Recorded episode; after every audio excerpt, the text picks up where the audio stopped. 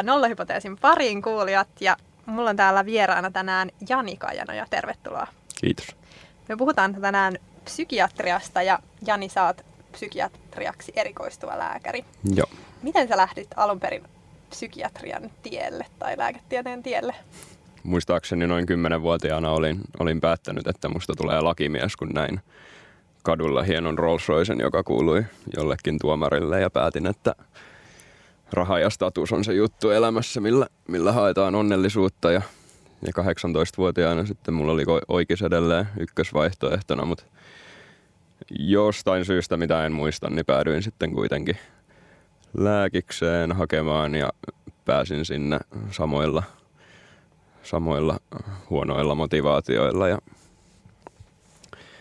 ja sitten siinä muutaman vuoden päästä, kolmannella vuonna, reiluna parikymppisenä, niin tuli jonkinlainen eksistentiaalikriisi ja, ja raha ja status ei tuntunutkaan enää niin tavoittelemisen arvoisilta asioilta ja ahdistuin siinä melko paljon ja meinasin muistaakseni jopa jossain vaiheessa jättää koulun kesken ja alkaa tekemään jotain muuta, mutta mm, sitten kiinnostuin kuitenkin psykiatriasta ja psykologiasta ja meditaatiosta ensisijaisesti varmaan vähän niin kuin omien ongelmien ratkaisun näkökulmasta ja mm, sille tielle sitten jäin. Se, siitä lähti melkoinen elämäntyylin ja arvojen muutos ja olen ollut tosi tyytyväinen. Mm, hyvä niin.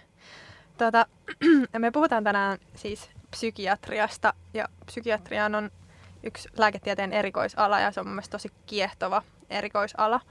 Öö, siihen ehkä liittyy aika vahvasti nyt sellainen viime vuosina tai vuosikymmeniä kymmeniä, kestänyt, voisiko sanoa, niin sellainen kehityskaari, joka ehkä liittyy mm. siihen, että tutkimusmenetelmät on kehittynyt ja sitä kautta myöskin se ala on kehittynyt.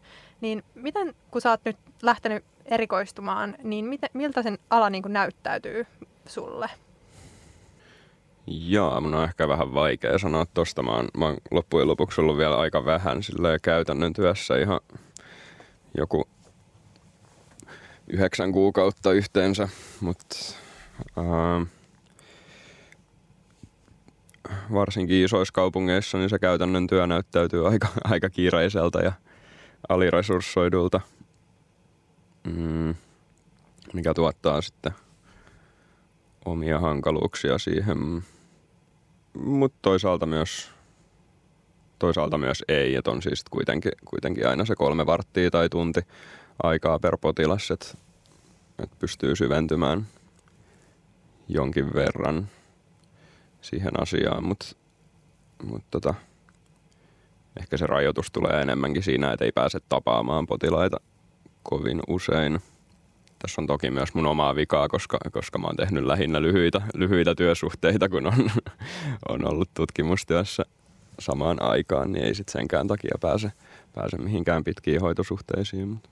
Se on kai aika niin kuin keskeinen, keskeinen asia siinä, että miksi psykiatria on niin kallista, että ne vastaanottoajat on niin mm. pitkiä. Ja, ja toisaalta ehkä sama kokemus myös siinä, että, että kyllähän se on, jos miettii, että kuinka haastavia ongelmia siinä ratkotaan, niin mm. kyllähän 45 minsaa tai tunti voi olla oikeasti tosi tosi lyhyt aika. Joo. Ja kun ne ehkä metodit, mitkä psykiatrialla on käytössään, niin on aika vielä semmoisia, se perustuu tosi paljon keskustelulle mm. ja, ja niin kuin tämmöisille no siis siihen keskusteluun ja siitä, mm. siitä saatavaan informaatioon, jota sitten jälkikäteen niin kuin usein lääkärinkin pitää vielä sit niin kuin sulatella ja niin kuin mm. tavallaan muovata siitä ehkä se oma käsitys siitä, että mikä tällä ihmisellä voisi olla. Joo, valitettavasti meillä ei ole mitään, mitään veritestejä vielä yhtään mihinkään psykiatriseen sairauteen. Et sinänsä se diagnostiikka kyllä tapahtuu täysin keskustelemalla ja, ja kyselyillä – Joo, ja sitten tuossa kiireettömyydessä on myös olennainen pointti se, että ää, suuri osa siitä niistä tuloksista, mitä me saadaan, niin, niin on selitettävissä ihan vaan sillä empaattisella kuuntelemisella ja sillä, että, niin, että kuuntelee ja ymmärtää sen ihmisen ongelmia, niin siitäkin näkökulmasta se on tosi tärkeää, että on riittävästi aikaa eikä ole sellainen 15 minuutin vastaanotto, että kuuntelee hetken ja kirjoittaa reseptiä. Mm. Sitten no, mainitsitkin jo vähän tuosta niin psykiatrian diagnostiikasta siitä, että meillä ei ole tosiaan mitään semmoisia veri, verikokeita tai, mm. tai semmoisia yksiselitteisiä testejä, testejä niin psykiatriassa, joilla me voitaisiin diagnosoida asioita.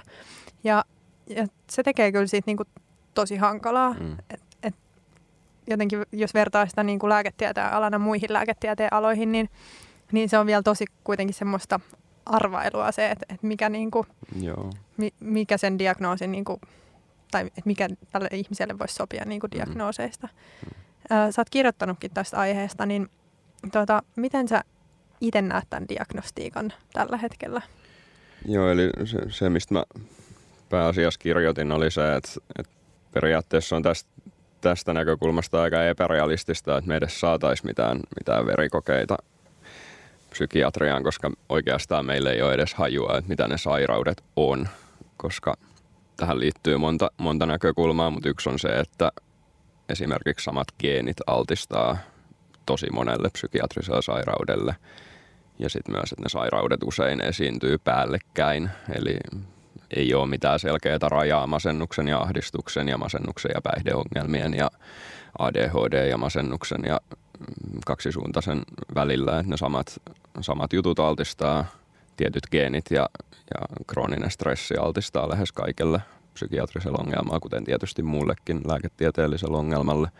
Mutta joo, se, se niinku, et, et, ei ole sellaisia selkeitä rajoja tai että ne rajat näyttäytyy vähän keinotekoisilta meidän, meidän näiden diagnoosien välillä.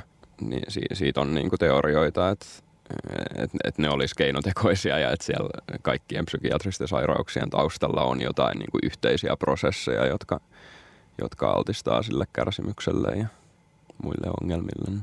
Niin ja aika harvassa, kuten masennusta, ahdistusta tai tällaisessa yleisemmässä häiriöstä, niin, niin edes tiedetään niitä niin kuin tarkkoja mekanismeja mm. niin kuin aivotasolla. Mm. Ja sitten toisaalta myö, myös noihin kaikkiin liittyy aika vahvasti se ympäristön vaikutus ja mm. se, mitä se ihminen on kokenut vaikka elämässään, Joo. niin ne on aika semmoisia niin vielä tuntemattomia ne fysiologiset tai niin kuin mm. neurobiologiset syyt siellä taustalla. Joo. Ja sitten musta tuntuu, että toisaalta aika paljon myöskin niin kuin kritiikkiäkin on niin kuin julkisuudessa ehkä saanut se, se psykiatrian dia- diagnostiikka, että nyt mm. keinotekoisesti niin kuin asetetaan näin diagnooseja, mikä on niin kuin, tavallaan se on tosi, voi olla hyväkin asia, että, että tulee sitä kritiikkiä ja niin kuin sit ehkä saa aikaan sellaista uudistushalua, mutta sitten toisaalta lääketieteen kannalta niin on mun mielestä tärkeää myös ymmärtää, että kyllä ne diagnoosit toimii sellaisina tietynlaisina apukeinoina lääketieteelle, Joo, jotta lääketieteellisesti voidaan auttaa jotain henkilöä, niin, niin hänellä tavallaan tarvii olla diagnoosi, mm. jotta, jotta me saadaan semmoinen jonkunlainen käsitys, että mikä mm. tätä ihmistä niin kuin, voisi vaivata. Mutta sitten taas toisaalta kyllä musta tuntuu, että lääketieteen sisälläkin on semmoinen niin kuin, jotenkin ainakin kasvava ymmärrys siitä, että, että masennus voi näyttäytyä tosi tosi monenlaisena erilaisena, vaikka mm. niin aladiagnoosejakin on monta monta kappaletta, mutta silti, että niinku, et, et, et ei, ei yhden ihmisen psykoottinen masennus voi, se voi olla vaikka niinku tosi tosi erilainen kuin sen mm. toisen. Mm. Et se on ehkä silleen mun mielestä täytyy ymmärtää sen tärkeys, mikä sillä mm. diagnoosijärjestelmällä on. Mm. Mutta tota, toki toivotaan, että se paranee tulevaisuudessa se, että mm. et se ei ole niin kankea. Joo, siis kyllä ne on, on hyviä apuvälineitä ja niistä saa osviittaa, kun niihin ei suhtaudu liian liian vakavasti.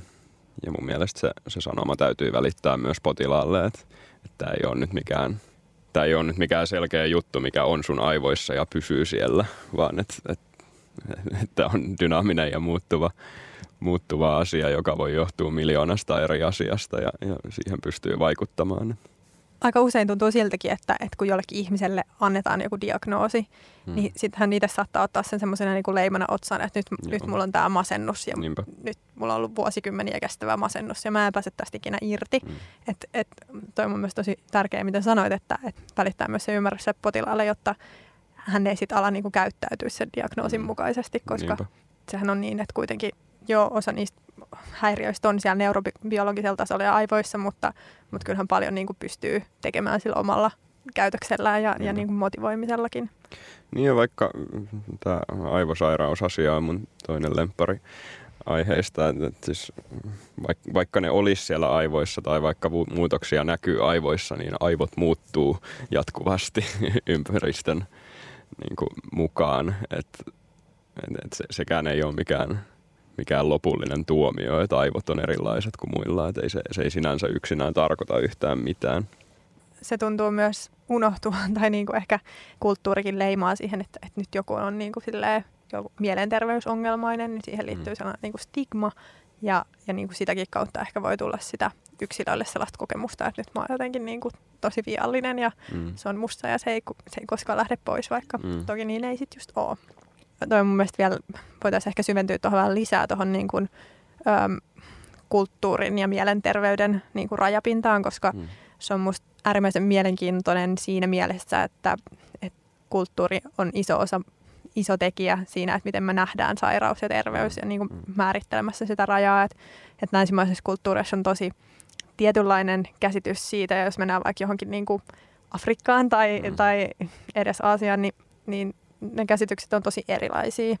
Joo. Esimerkiksi just jostain niin kuin, äh, vaikka jos kuulee ääniä, niin, niin jossain Afrikassahan niin sitä pidetään sellaisena asiana, että sulla on niin kuin yhteys johonkin mm. korkeampaan ja tavallaan niin kuin tosi arvostut, arvostettuna asiana jopa. Joo. Ja sitten sit taas länsimaisessa kulttuurissa perinteisesti sitä on pidetty taas niin kuin hävettävänä asiana ja sellaisena mm. niin kuin, tavallaan jotenkin piiloteltavana, niin, niin se on mielestäni mielenkiintoinen ero myöskin siinä mielessä, että nyt on jotain alustavia tuloksia tai niin kuin joissain tutkimuksissa ollaan havaittu sitä, että jopa näiden niin kuin, tällaisissa sairauksissa, jossa kuulee ääniä, niin jopa niiden äänien sisältö on erilaista. Joo, mä muistan lukeneeni tuosta, että oliko se, että länsimaissa on usein negatiivisempia nimenomaan ne Joo. ne äänet. Ja, joo, joo. ja sitten niinku, että et se nimenomaan liittyy siihen, että miten siinä kulttuurissa nähdään se äänien kuule, kuuleminen, niin jos se nähdään negatiivisena, niin sitten mm. nämä niinku äänisisällöt oli usein niin, niin. negatiivisena. Joo. Niin se on mun äärimmäisen mielenkiintoista siinä mielessä, että, että, että se menee niin pitkälle se kulttuurivaikutus, että se vaikuttaa jopa siihen niin kuin sairauden kokemukseen oikeasti mm. niin kuin tosi vahvasti. Joo. Varsinkin ottaen huomioon, että äänten kuuleminen on loppujen lopuksi aika yleinen ilmiö. Että sitäkin oli joku yliopisto-opiskelijoilla tehty tutkimus. Muistaakseni 10 prosenttia on joskus kuullut ääniä. Mä nyt en, en tiedä tarkalleen millaisia tässä tarkoitettiin, varmaan ihan yksittäisiä sanoja, mutta, et, mutta kuitenkin, että se ei ole mikään sellainen tosi pienen osan, osan erikoisuus. Että. Niin, niinpä ja sit se tuntuu, että no varmaan sen takia, että se on niin kuin yksi psykiatrian niin kuin, tautikriteereistä mm. ja siihen niin kuin, lääketieteen piirissä suhtaudutaan niin kuin, tosi vakavasti myös siihen, mm. että jos se kuuletaan niin, niin sit se on heti niin kuin, indikaatio silleen, että pakko selvitellä lisää nyt, mm. että mistä tämä mm. johtuu, mutta, mutta se on mun mielestä se on tosi silleen, monimuotoinen ilmiö, just sitä tapahtuu aika paljon. Mm. Ja kyllä mä nyt itsekin niin kuin, oman kokemuksen perusteella, niin varsinkin sellaisessa tilassa, jossa on niin kuin, just nukahtamassa, niin kyllähän mm. sä kuulet niin kuin, niin. helpostikin, että joku huutaa oman nimen tai jotain Joo. muuta tällaista, niin, niin ei se nyt tarkoita vielä kyllä yhtään mitään, että, että niin kuin, ei siihen kannata liian vakavasti myöskään mm. suhtautua. Nolla hypoteesi.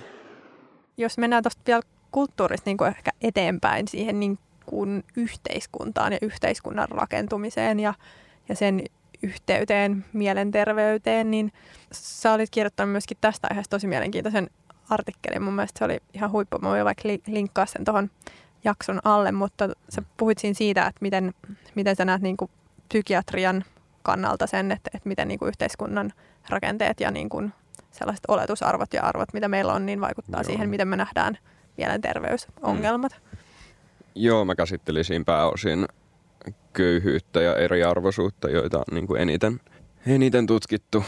Ja ensinnäkin yksi, yksi tosi mielenkiintoinen tutkimus siitä, että köyhyys itsessään laskee ihmisen kognitiivista kapasiteettia todennäköisesti sen takia, että ihminen joutuu huolehtimaan enemmän siitä taloudellisesta tilanteesta ja sille yksinkertaisesti on niin paljon resursseja käyttää sitä niin kuin aivokapasiteettia muihin juttuihin.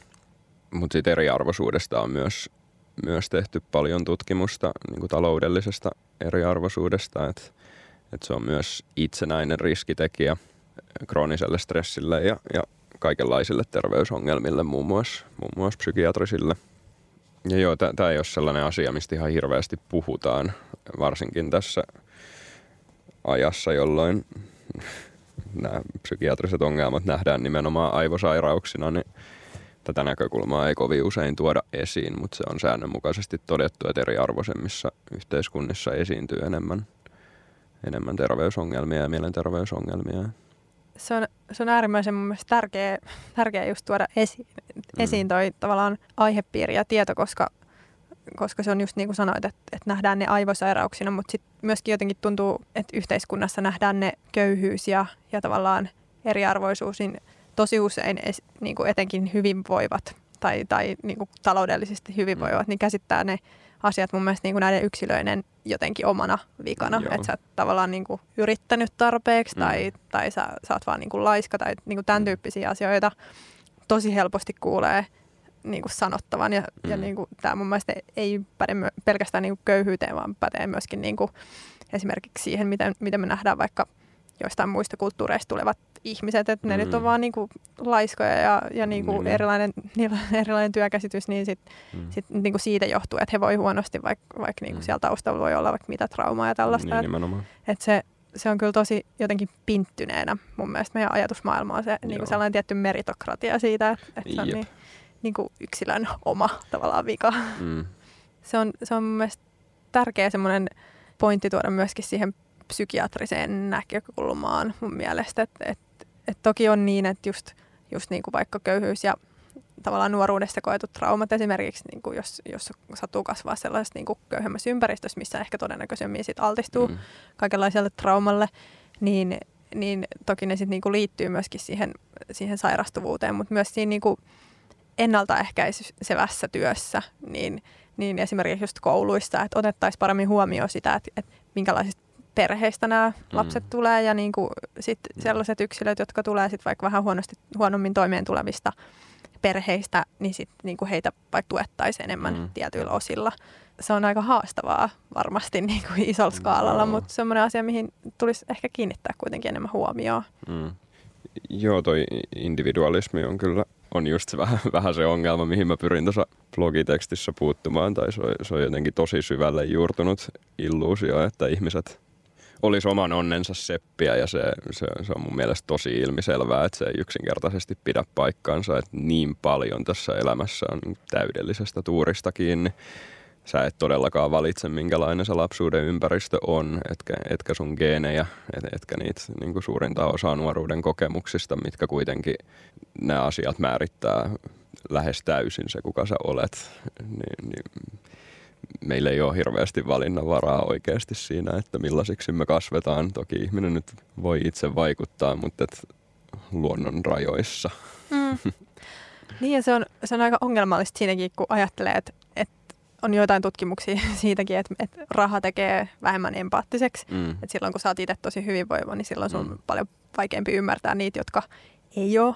Ja, ja tota, jos miettii vaikka meidän niin kuin kansanedustajia mm. niin kuin si- siinä mielessä, jotka tekee ne päätökset, että mihin mm. esimerkiksi just terveydenhuollon rahat laitetaan, Niinpä. niin siellä on varmaan aika vähän sellaisia huonotuloisia mm. tai, tai niin kuin huonosti voivia. Toki heillä voi olla niin kuin kaikenlaisia taustoja varmasti onkin, joista he pystyvät ammentaa siihen työhön, mutta, mm. mutta se tuntuu, että ne elämät, mitä hekin vaikka elää, niin on niin kuin aika usein tosi kaukana siitä, mitä, mm. miten eletään jossain niin kuin vähätuloisimmissa ympäristöissä. Että et se jää niin kuin tosi kauaksi. Mun mielestä meidän politiikka kyllä noudattaa aika paljon tuota, mitä aikaisemmin niin kuin puhuttiin siitä, että et se yksilön oma vika on, tai oma, omalla vastuulla, että miten hän pärjää tässä mm. yhteiskunnassa niin kuin tosi pitkälle. Niinpä.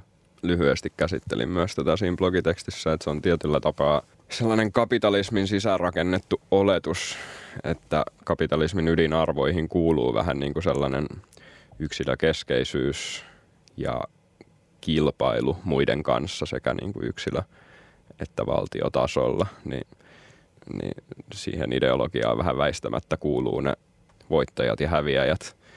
Sitten se on kauhean kiusallista sanoa, että, että oikeastaan ne voittajat ja häviäjät on meidän kaikkien vastuulla, eikä niiden niin kuin yksittäisten ihmisten vastuulla. Että me, me, me rakennetaan tätä yhteiskuntaa sellaiseksi, mikä siitä tulee, ja, ja ihmiset on sellaisia, miten, niin kuin, millaisia arvoja me täällä ylläpidetään. Hmm. Sitten toisaalta sekin, että, että vaikka nyt tulisi jostain niin kuin huono, tai niin kuin, että jos olisi huonommat lähtökohdat ja sitten niin kuin sieltä itse niin kuin osittain tuurin ja osittain sen oman niin kuin kovan ja, ja niin kuin, niskalimassa väännetyn duunin takia sitten niin pääsisi yhteiskunnassa mm. niin kuin vaikka parempaan asemaan, niin, niin sekään ei aina tuntu, tai tuntuu, että, että sekään ei aina niin kuin tarkoita sitä, että, että on niin kuin empaattinen niitä kohtaan, jotka on mm. huono-osaisempia. Että, että tavallaan niin kuin siitä voi ehkä niin kuin nousta myös se kokemus, että mä oon nyt itse tehnyt tämän ja mä, niin. mä oon niin kuin noussut näin pit, tai niin kuin korkealle, niin, niin kaikki muutkin se voi tehdä. Mm. Että se ei välttämättä aina se hommakaan niin kuin rakkotausta mm. takaa sitä, että pystyy olemaan empaattinen. Niinpä. Joo, joo. Ja, ja tällainen ilmapiiri saattaa olla sellainen tekijä, mikä pahentaa ihmisten ihmisten mielenterveysongelmia silloin, kun ne on niin sanotusti epäonnistuneet jollain elämän osa-alueella, niin koska se yleinen ilmapiiri on se, että se on sun oma vika, niin se myös tuottaa häpeää ja, ja ei mitenkään niin kuin edistä sitä, sitä prosessia, että, että niistä ongelmista pääsisi yli. Mm. Se on just, just noin ja se, se häpeä ja sellainen niin kuin, jotenkin sen asian tosi vaikea niin kuin, esiin tuominen ja niin kuin tuen pyytäminen, tai että, mm. että niin kuin ihmiset luisuu tosi pitkään ennen kuin he niin kuin vaikka tajuu pyytää apua, niin Joo. niin tosi paljon mun mielestä niin kuin ehkä juontaa juurensa just tuosta ilmiöstä, että, mm. että sitä ajatellaan, että jos sulla on nyt jotain masennuksen tai uupumuksen oireita, niin sitten sä vaan itse teet jotain tosi väärin. Joo. Että se, se on niin kuin se ensimmäinen olettamus, mikä siitä mm. niin kuin usein, usein ehkä nousee. Niinpä. Ja se on tosi, tosi haitallista kyllä mielenterveyden kannalta ja, mm. ja sen kannalta, miten, miten ne sairaudet just koetaan, niin kuin mm. puhuttiin aikaisemmin siitä, että, että miten paljon se ympäristö ja kulttuuri vaikuttaa siihen, että minkälainen se sairauden kokemus on, niin Joo, varmaan siltä kannalta, kannalta myöskin. Ja sitten myös mun mielestä niin kuin psykiatriaan ja myöskin tähän, mitä aikaisemmin puhuttiin, ää, niin liittyy myös vahvasti se tavallaan yksilöllisyyden teema tavallaan siitä, että, että kun joku ihminen sairastuu johonkin vaikka masennukseen, niin, niin nämä sairaudet ja sairauden kokemukset on niin yksilöllisiä, mm. että, että, että tavallaan se, se, mitä puhuttiin just diagnostiikasta, että se diagnoosin niin kuin asettaminen on tosi hankalaa, mutta, mutta tämän yksilöllisyyden myötä myöskin siitä hoidosta tulee aika niin kuin haastavaa. Mm. Ja, ja sen, sen myötä, että me niin kuin vähän vielä myöskään tiedetään niistä, niistä mekanismeista, mitkä niin kuin aivotasolla mm. tasolla on siellä sen sairauden taustalla, niin, niin miten sä ajattelet näistä meidän nykyisistä psykiatrian niin kuin, tai psykiatriassa käytetyistä hoit- hoitomuodoista tältä kantilta? Niin, joo. Mulla on vähän sellainen ristiriitainen suhtautuminen lääkehoitoihin. Toisaalta musta on ihan ilmiselvää, että, että tosi moni potilas hyötyy niistä aika radikaalisti ja on tyytyväisiä niihin. Ja toisaalta sitten toinen puolikas ei usein se pelkkä lääkitys ei mitenkään tunnu riittävän. Toki se on myös meidän, meidän käypähoitosuosituksessa, että paras, paras yhdistelmä hoitoa on, on niin kuin lääke plus terapia. Mm. Ja tämän suhteen mun mielestä tilanne on parantunut viime vuosina, että terapiaa annetaan, annetaan nykyään tosi paljon helpommin kuin aiemmin. Mä, nä, mä näkisin se sillä, että esimerkiksi masennuslääkkeiden hyöty on se, että ne ne saa aivot sellaiseen plastisempaan, muovautuvampaan tilaan. Mutta sitten mitä sä teet sen muovautuvuuden kanssa, että jos me vaan heitetään potilaalle lääke, lääke käteen ja, ja lähetetään himaan, niin, niin se on vähän niin kuin tuurista kiinni, että miten ne aivot sitten sen jälkeen muovautuu, että jos, jos ihminen jatkaa sitä samaa, niitä samoja mm, negatiivisia ajatuskierteitä ja häpeää ja itsesyytöksiä ja, ja muuten epäterveitä malleja, niin, niin se ei välttämättä johda mihinkään hyvää. Se voi jopa johtaa huonompiin tuloksiin. Joo, niin siihen, siihen vähän liittyy, liittyy tollainen ongelma. Ja ton takia mä oon myös vähän skeptinen sen suhteen, että, että mä en usko, että me tullaan koskaan löytämään sellaisia lääkkeitä, mitkä suoraan parantaisi yhtään mitään psykiatrista ongelmaa niin kuin yksinään. Mm, että vaikka nämä sairaudet voidaan nähdä ilmenevän aivotasolla, niin se ympäristö muokkaa kuitenkin jatkuvasti sitä aivojen toimintaa niin radikaalisti, että et mun mielestä niitä ei ole mahdollista hoitaa pelkästään niin kuin molekyylitasolla. Mä en sano, että se olisi täysin mahdotonta, mutta mä oon tosi yllättynyt, jos mun elinaikana tullaan löytämään mitään, mitään tosi superhyvää lääkettä, mikä toimisi yksinään. Hmm. Välillä tuntuu, että ainakin niinku ihan lääketietenkin piiristä unohtuu se, että, että ei näe nyt niinku yksi, yksinään mitään. Mm. vielä hyödytä. Et, Mm. tai ainakin tosi tosi vähän verrattuna siihen, mitä Mm. terapian kanssa. Mm. Mutta Toki joillekin, sanotaan, kyllähän niin kuin masennuslääkkeet auttaa, ää, mikä tämä sana on suomeksi, kouppaamaan niin kuin, kauppa on ihan ymmärrettävä. joo, sen, sen niin kuin kroonisen stressin kanssa ja, ja varsinkin siinä vaiheessa, kun se masennus on siinä pisteessä, että ei oikein jaksa nousta sängystäkään, niin kyllä ne siinä vaiheessa auttaa, auttaa nousemaan ylös ja tekemään asioita. Ja vaikka Mut- saamaan se ekan boosti hakeutuu sinne Niin, terapiaan. nimenomaan. Mm. Ja se on, se on tosi jännittävä ajatus toi, mitä sanoit aikaisemmin, että, että voi olla niin, että ei välttämättä koskaan löydetä sellaista molekyyliä tai, Mm. tai lääkettä, että, että ainakaan, ainakaan niin pitkään, kun meillä on niin vähän tietoa siitä, että esimerkiksi, että miten niin kuin aivot toimii sinällään tai mieli toimii, että siinä on niin paljon tavallaan selvitettävää vielä. Mm. Ja se on musta, se on musta tosi niin kuin jännittävä silleen, esimerkki siitä, että, että esimerkiksi jonkun parasetamolin niin kuin toimintamekanismi selvitettiin vasta niin kuin pari vuotta sitten niin kuin lopullisesti, että, että käytössä, kun kymmenen vuosia käytössä ollut lääke, jonka oikeasti toimintamekanismi ei tiedetty, mutta sitten vaan tiedettiin, että se auttaa Mm. tiettyihin juttuihin ja tiettyihin ei ja jotain niin kuin sen vaikutuksiin, mutta, mutta Joo, ja sama, sama tietyllä tapaa koskee kyllä masennuslääkkeitä, että, että niitähän kritisoidaan. Tai jotenkin se yleinen kritiikki tuntuu olevan se, että, että me ei pystytä mittaamaan serotoniinia aivoista, joten me ei tiedetä, että, että, että auttaako se serotoniinin lisääminen oikeasti tai että millä tavalla se toimii, mutta, mutta se ei ole kyllä ollut mikään sellainen, tai toi serotoniinihypoteesi ei ole ollut kovin, kovin suosittu enää lääketieteessä pitkään pitkään aikaa. Et se on käsittääkseni enemmänkin lääketeollisuus, joka on lobannut sitä, sitä yksinkertaista mallia, että sulla on joku välittäjäaine epätasapaino ja tämä lääke korjaa sen, mutta et, et psykiatriassa on kuitenkin kauan kauan tiedetty, että se asia on paljon monimutkaisempi ja todennäköisesti liittyy enemmän tähän aivojen muovautuvuuteen ja hermokasvutekijöiden lisääntymiseen. Nollahypoteesi. Mä haluaisin vielä keskustella siitä, että, tai siitä, siitä tota, yhtä, yhdestä aiheesta, mikä on mun mielestä äärimmäisen mielenkiintoinen ja liittyy psykiatriaan, nimittäin tästä meidän maailmanmuutoksesta tai internetistä tai, Mm. tai kolmesta vallankumouksesta, miksi sitä haluaa sanoa, mutta mut joka tapauksessa siitä, että, että ihmisten elämä, jokapäiväinen arki on muuttunut ihan älyttömän paljon Mm. viime vuosina ja viime vuosikymmenenä. Ja et, et niin kuin, tavallaan ne mahdollisuudet, mitä meillä on, niin, ja, ja tavallaan se, että miten me käytetään meidän päivä, on, on muuttunut niin kuin todella radikaalisti, Mm. mm. että me ei enää tehdä fyysistä työtä yhtään niin paljon kuin aikaisemmin, Joo. ja me tehdään paljon enemmän ajatustyötä.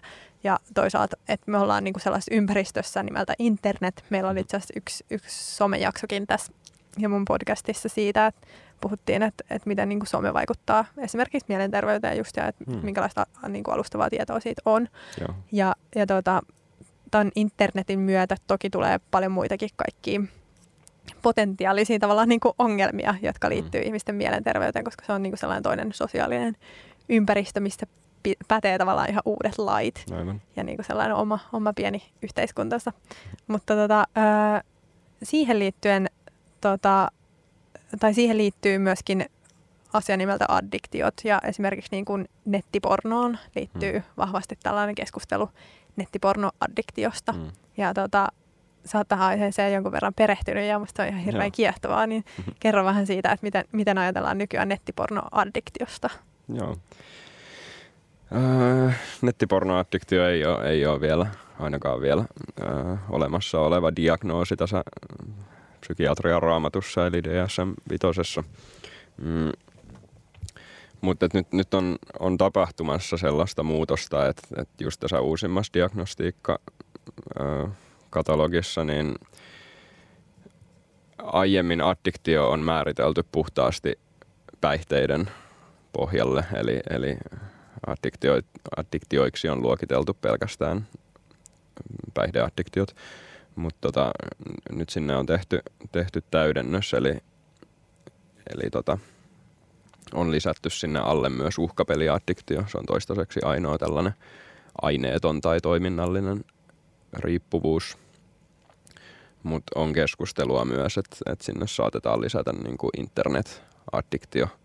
Ja sitten internetaddiktioiden alle voisi vois katsoa liittyvän paljon erilaisia juttuja, niin kuin just tämä sosiaalinen media ja nettiporno. Mm. Mutta se,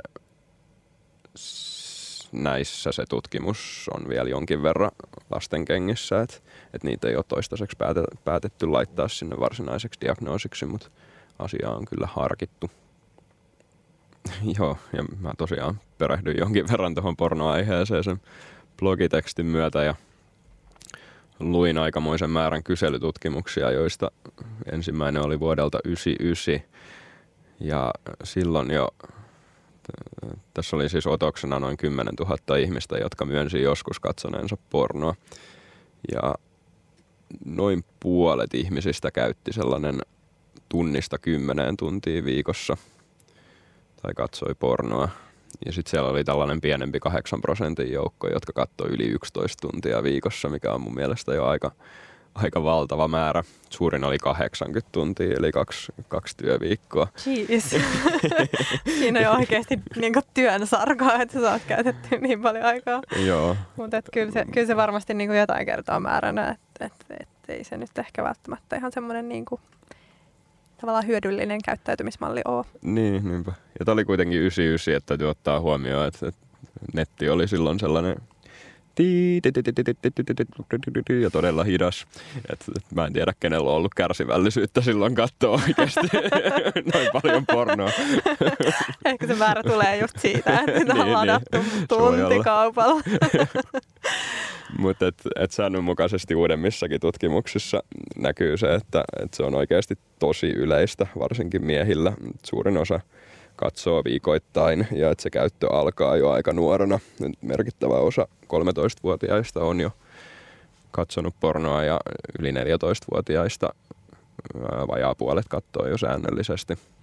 Tässä nyt ei ole selkeästi vielä todettu mitään, mitään haittoja siitä, mutta viitteitä on aika paljon ja, ja jos pystytään selkeästi toteamaan, että, että se vaikuttaa haitallisesti mielenterveyteen ja aivoihin, niin sitten meillä on kyllä aika laaja ongelma sinänsä käsissä, että, että varsinkin kun käyttö yleistyy koko ajan. Mm. Ja tavallaan mahdollisuus tekee, tekee varkaa tässäkin Niin. silleen, että et, et jos sitä joka, joka paikassa tuutetaan koko ajan Mm. ja niin kuin, se on ihan silleen sosiaalisesti paljon hyväksyttävämpää nyt mm. Mm. kuin vaikka silloin 90-luvulla, että sitä tehdään, niin, niin ei sitä silleen pidetä ehkä välttämättä sellaisena asiana, joka voi aiheuttaa ongelmia. Mm. Mm. Mutta, mutta se on mun mielestä kyllä aika, aika silleen merkittävää, että, että noissa isoissa otoksissa niin tosi iso osa ihmisistä on itse niinku raportoinut sitä, että, että he, he haluaisivat katsoa vähemmän pornoa. Mm. Mm. Ja, ja niin kuin se on sellainen mielenkiintoinen tavallaan ehkä twisti tuossa jutussa, että Mm. mm. et, et miten paljon siitä, siitä halusta katsoa vähemmän tulee siitä, että se aiheuttaa jotain niin kuin haittaa heidän Joo. niin kuin, itsensä elämään tai toimiin. Tai, tai sitten toisaalta, että, että miten iso osa siitä tulee siitä, että, että he kokee sen niin kuin sosiaalisesti ei hyväksytyksi. Että et siinä on sellainen niin kuin, Joo. mielenkiintoinen kyllä kompleksi. Joo, siinä näyttäisi olevan molempia, molempia aspekteja, että et just vajaa kolmasosa tai 10-30 prosenttia ihmisistä kokee, että haluaisi katsoa vähemmän, mutta mut ei oikein saa sitä aikaan. Öö, ja että et se niinku käyttö haittaa muita elämänalueita, kuten parisuhdetta ja työtä. Mutta sitten osalle, osalle se ongelma näyttää tulevan enemmän just ristiriidasta sen oman arvomaailman ja, ja sen käytön välillä. Et esimerkiksi uskonnolliset ihmiset kärsii enemmän tästä katsomisesta riippumatta siitä, miten paljon katsoo. Et, et siinä on selkeästi totakin aspektia, että et, et onko se siinä onko se hyväksyttävää siinä viitekehyksessä, missä sä elät. Mm. Tota, ollaanko sitten havaittu niinku mitään tavallaan sellaisia selkeitä, selkeitä niinku haittoja sillä, että, että jos katsoo niinku paljon pornoa, tiedetäänkö sitä vielä? No si- siitä ei ole oikein tällaisia pitkittäistutkimuksia ainakaan aivotasolla tai, tai kunnon psykiatrisia tutkimuksia tehty, mutta parisuhdetta on jonkin verran tutkittu. Yksi sellainen tyyppi kuin Samuel Perry on tehnyt, tehnyt sellaisen kuuden vuoden seurantatutkimuksen, jossa oli tuhat osallistujaa ja hän totesi, että kuuden vuoden seurannassa niin pornon kulutus laskee sitä parisuhteen laatua ja itse asiassa kaksinkertaisti avioero ja parisuhdeeron todennäköisyyden. Et- Super mielenkiintoista ja aika Joo. graavilöydös. Joo, jep.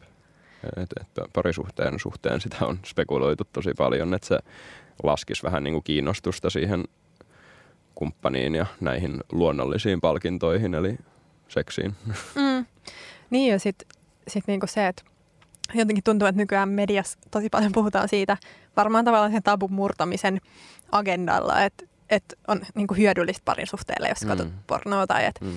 et katsokaa yhdessä pornoa, niin seksielämä Mm. paranee, niin varmaan joo, jos siinä on sellaista niinku, jotain häpeän tunnetta liittyy siihen tai muuhun, niin, niin kyllähän se on paras keino mennä katsoa sitä pornoa, koska se, siis si- niin kuin aika nopeasti Niin. siihen kaikki silleen estot tavallaan häviää, mutta sitten taas toisaalta mun mielestä tosi vähän on puhetta mistään niin kuin vielä haitoista varsinaisesti. Joo, joo, ja sen takia mä itse asiassa halusin kirjoittaa tuosta, että jotenkin kaikki näyttäytyy vaan tosi, tosi positiivisena ja sellaisena, että, että niin, se, se, se nähdään, tai pornon vastustaminen nähdään vähän niin kuin moralistisena asiana, Mm. kun taas mua ei oikeastaan kiinnosta ihan hirveästi se moraalinen aspekti siinä. Toki pornoteollisuuteen nyt liittyy paljon ongelmia, mutta mä halusin tuoda siihen myös tämän näkökulman, että, että, että se ei välttämättä ole aivoille kovin hyvästä tuottaa tällaisia, tällaisia palkintoja, jotka on, on voimakkaampia, mitä luonnossa esiintyy.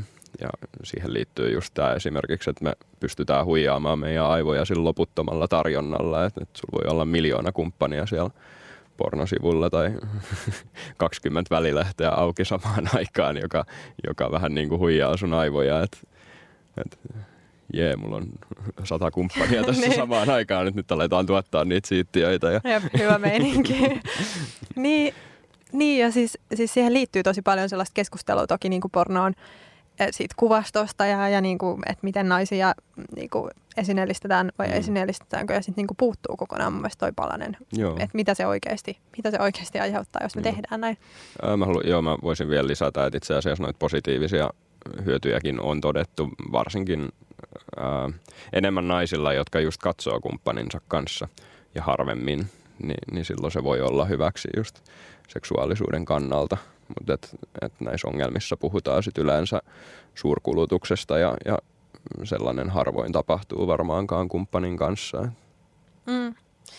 Niin, ja, ja tota, sekin on tuossa ajatuksessa mun mielestä niin tärkeää keskustella siitä just jotenkin nyt, koska saatavuushan on niin kuin jo äärimmäisen laajalle levinnyttä. Mm. Sitä saa ilmaiseksi ja, ja Mm. ihan miltä vaan laitteelta sä voit katsoa sitä työpaikan vessassa, niin kuin Niinpä. jotkut tekee. Ja, ja niin kuin, äm, se, on, se on tavallaan hankala pitää poissa. Mm.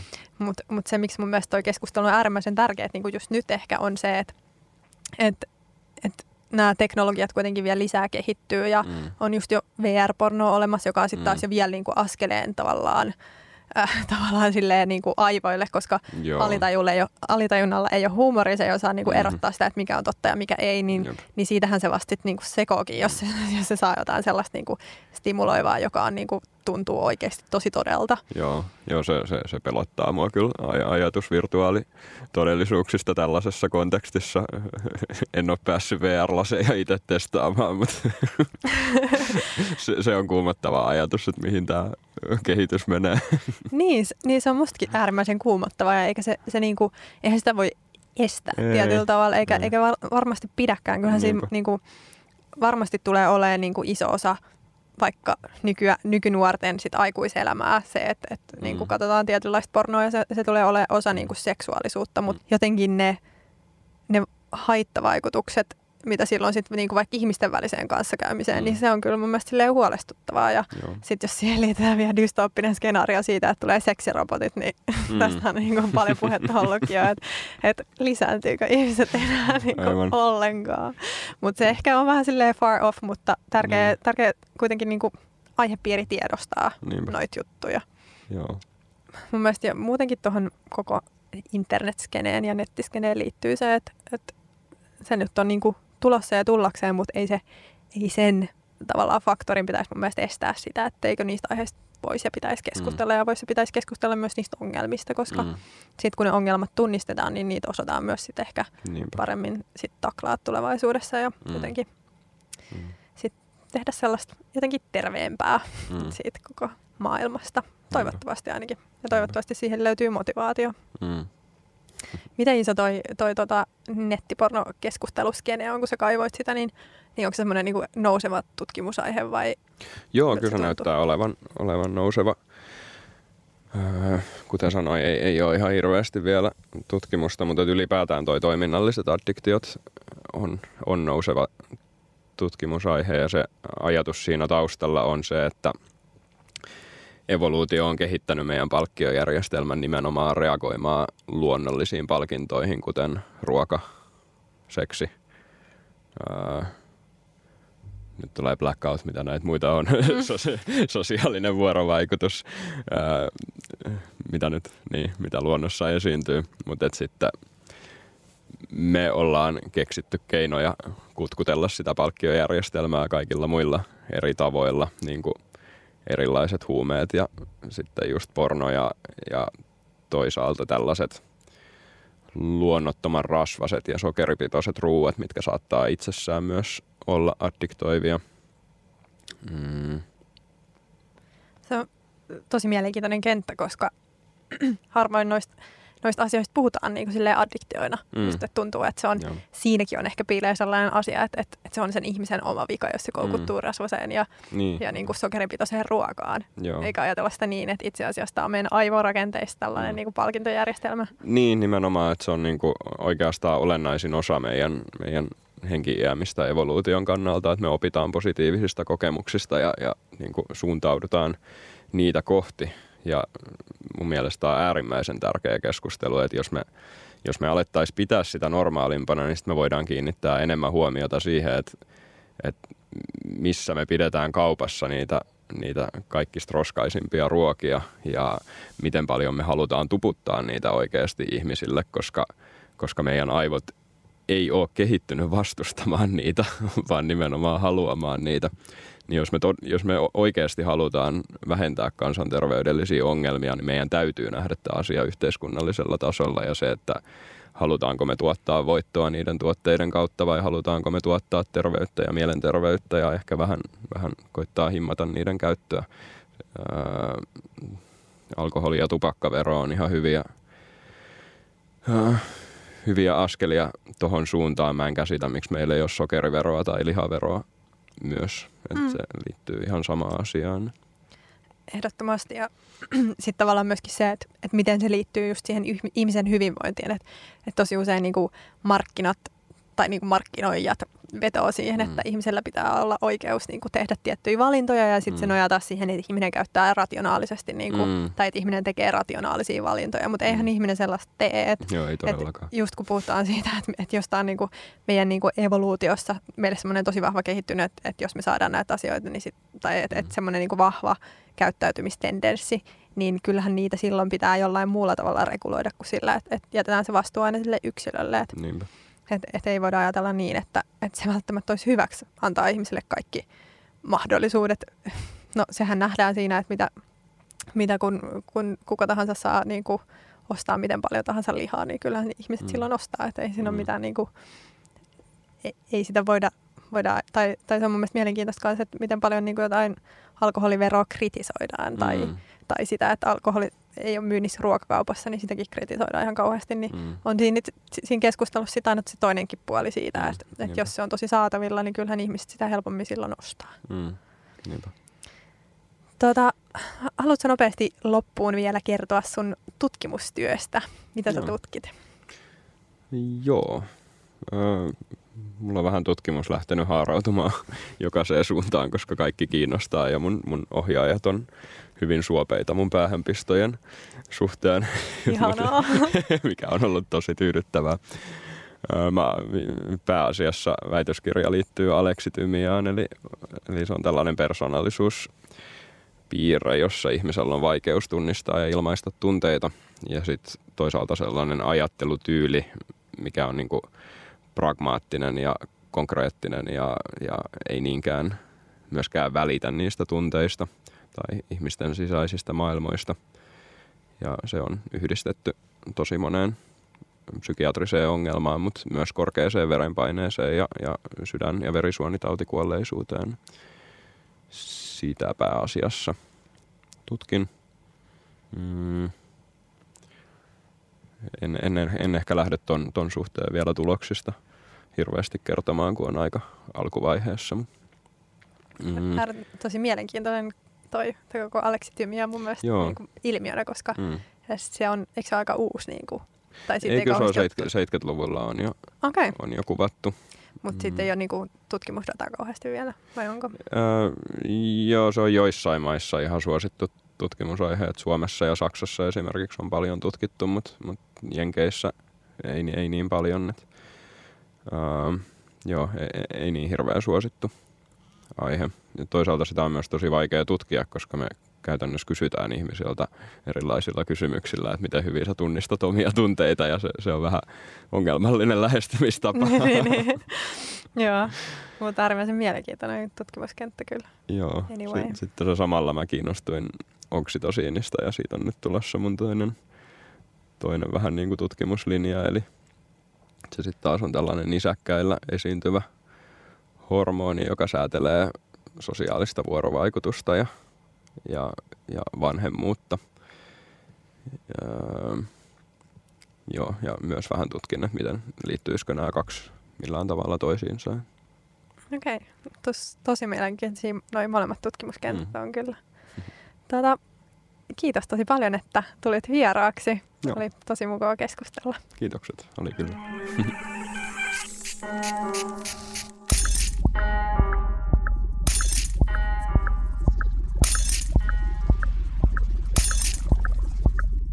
Nolla hypoteesi.